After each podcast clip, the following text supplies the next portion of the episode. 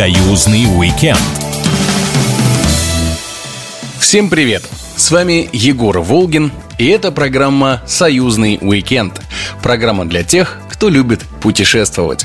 Каждую неделю мы рассказываем вам о новом интересном месте на просторах России и Беларуси, где стоит провести выходные. И сегодня я предлагаю вашему вниманию очаровательный город на северо-востоке Беларуси, третий по численности населения город в стране и место, где появился Международный фестиваль искусств «Славянский базар» Витебск.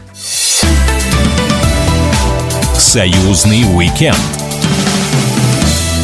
История Витебска охватывает более тысячелетия. Согласно легенде, город был заложен киевской княгиней Ольгой в 974 году, а в этом году будет праздновать свое 1050-летие. Первое упоминание о Витебске находится в воскресной летописи под 1921 годом, где говорится, что Ярослав Мудрый передал два города – Восвеч, который носит сейчас название Усвяты, и Витбеск – князю Бречеславу Изяславичу. Добраться до Витебска можно несколькими несколькими способами. Например, на поезде. Стоимость билетов из Москвы разнится от 1 до 3 тысяч рублей. Под стук колес вы проведете около 9-10 часов. Самолеты в Витебск не летают, поэтому если вы предпочитаете этот вид транспорта, то долететь можно до Минска, а оттуда доехать до Витебска. На эту дорогу у вас уйдет 5 часов и около 4 тысяч рублей. Любители же передвигаться на собственном автомобиле также могут напрямую доехать до пункта назначения. Дорога занимает чуть меньше 7 часов и проходит через Смоленск. Здравствуй, Витебск, город над Двиною Здравствуй, милый сердцу уголок Где бы ни был, я всегда с тобою.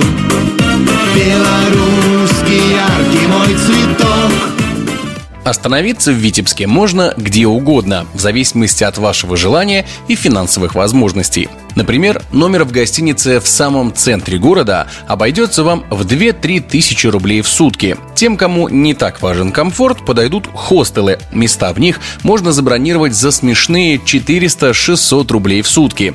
А любители домашней обстановки могут снять апартаменты или гостевой дом. В среднем это обойдется в 3-5 тысяч в день. Приехав в Витебск, тут же отправляйтесь гулять, ведь город не зря имеет многолетнюю историю. Например, пешеходная улица Суворова существует с 14 века, правда тогда она еще не носила имя известного русского полководца. На ней почти полностью сохранились сооружения 19 века, а некоторые здания датируются и веком ранее. В центре города также частично уцелел исторически сложившийся комплекс застройки, ограниченный улицами Ленина, Янки Купалы, Суворова, Политехнического Технической и Льва Толстого. В пределах этого района просматривается преемственность планировочной сети улиц 18 первой половины 19 веков, унаследовавшая в свою очередь черты еще более древней эпохи. Не забудьте заглянуть и на площадь Победы. Это самая большая площадь как в городе, так и в стране.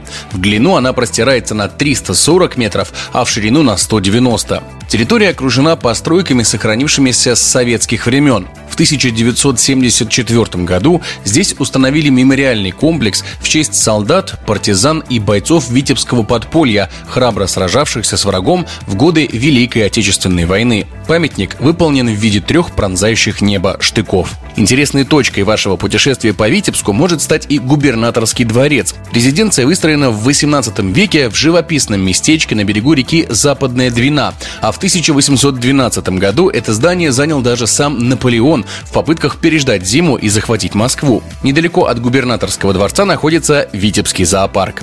Кстати, обязательно прокатитесь по Витебску на трамвае, ведь этот город является родиной белорусского трамвая. В Витебске он появился на год раньше, чем в Москве и на 9 лет раньше, чем в Петербурге. Помимо этого, в городе расположены красивейшие религиозные архитектурные сооружения – Успенский собор, Покровский собор, а также отголосок времен Великого княжества Литовского – костел Святой Варвары. В Витебске также много интересных музеев, поэтому в числе прочего обязательно стоит посетить музей анатомии тем более, что некоторые экспонаты там не просто скелеты, а останки некогда знаменитых животных, рассказал заведующий кафедрой анатомии животных Алексей Мацанович. Бывшая артистка Берлинского цирка, цирка э, на Цветном бульваре в Москве угу. и Минского государственного цирка. Звали ее, э, когда она в Берлине выступала, звали Неля. Когда выступала в Москве и в Минске, это была Маша. Вот этот скелет – это артистка Гомерского цирка «Лев и тигр». Вот. Это артисты, артисты Минского государственного цирка. На шкафах везде у нас стоят э, скелеты и домашних, и диких животных. Там вон и олени у нас стоят, и лани. До 2010 года Витебск являлся культурной столицей Республики Беларусь. И не случайно. Именно тут родился и вырос известный во всем мире художник Марк Шагал. И, естественно, в Витебске есть его музей, а точнее два. Дом-музей Марка Шагала расположился на Покровской улице в доме, который построил его отец в 1900-х годах. Тут Мойша Сигал, а именно такое имя мальчик носил с рождения, провел свои детские годы, и именно тут он любил сидеть на чердаке, откуда открывался прекрасный вид на город, который впоследствии был запечатлен на его картинах. А неподалеку от дома художника на улице Советской расположился арт-центр музея Марка Шагала в Витебске. Интересно, что само здание, в котором сейчас находится арт-центр, молодой Шагал изобразил на, пожалуй, известнейшей своей картине «Над городом». Сотрудники музея уверяют, что посещать музей стоит несколько раз в разное время года, так как уникальная коллекция постоянно меняется. В числе прочего, в музее есть набор графики Шагала, которую нельзя выставлять дольше трех месяцев, чтобы изображения не выцветали, рассказала директор музея Марка Шагала Ирина Воронова. В музей Марка Шагала можно приезжать несколько раз в год, и можно при этом увидеть разные выставки, разные работы художников. В нашей коллекции есть целый ряд блоков работ художника, которые по разным причинам нужно увидеть. Они все интересные и, и все важны и для нашей коллекции, и для творчества художника в целом. Сейчас, в настоящий момент, у нас выставлена часть серии иллюстраций Марка Шагала к мертвым душам. В 1923-1925 годах Марк Шагал работал над иллюстрациями к поэме Гоголя, и не все, например, на постсоветском пространстве граждане знают об этом, хотя мы все проходили «Мертвые души» в школе, но не все знают, что Марк Шагал проиллюстрировал это произведение Гоголя и проиллюстрировал его настолько близко к тексту и настолько точно попал в манеру, в юмор Гоголя, во всю стилистику этой поэмы, что искусствоведы называют это просто визуальным текстом. Их 96 всего Шагал сделал, сейчас в экспозиции у нас 54. В нашей коллекции есть три работы художника, которые были подарены музею дочерью художника Идой. Она самолично отобрала эти три листа и подарила сюда, в Витебск.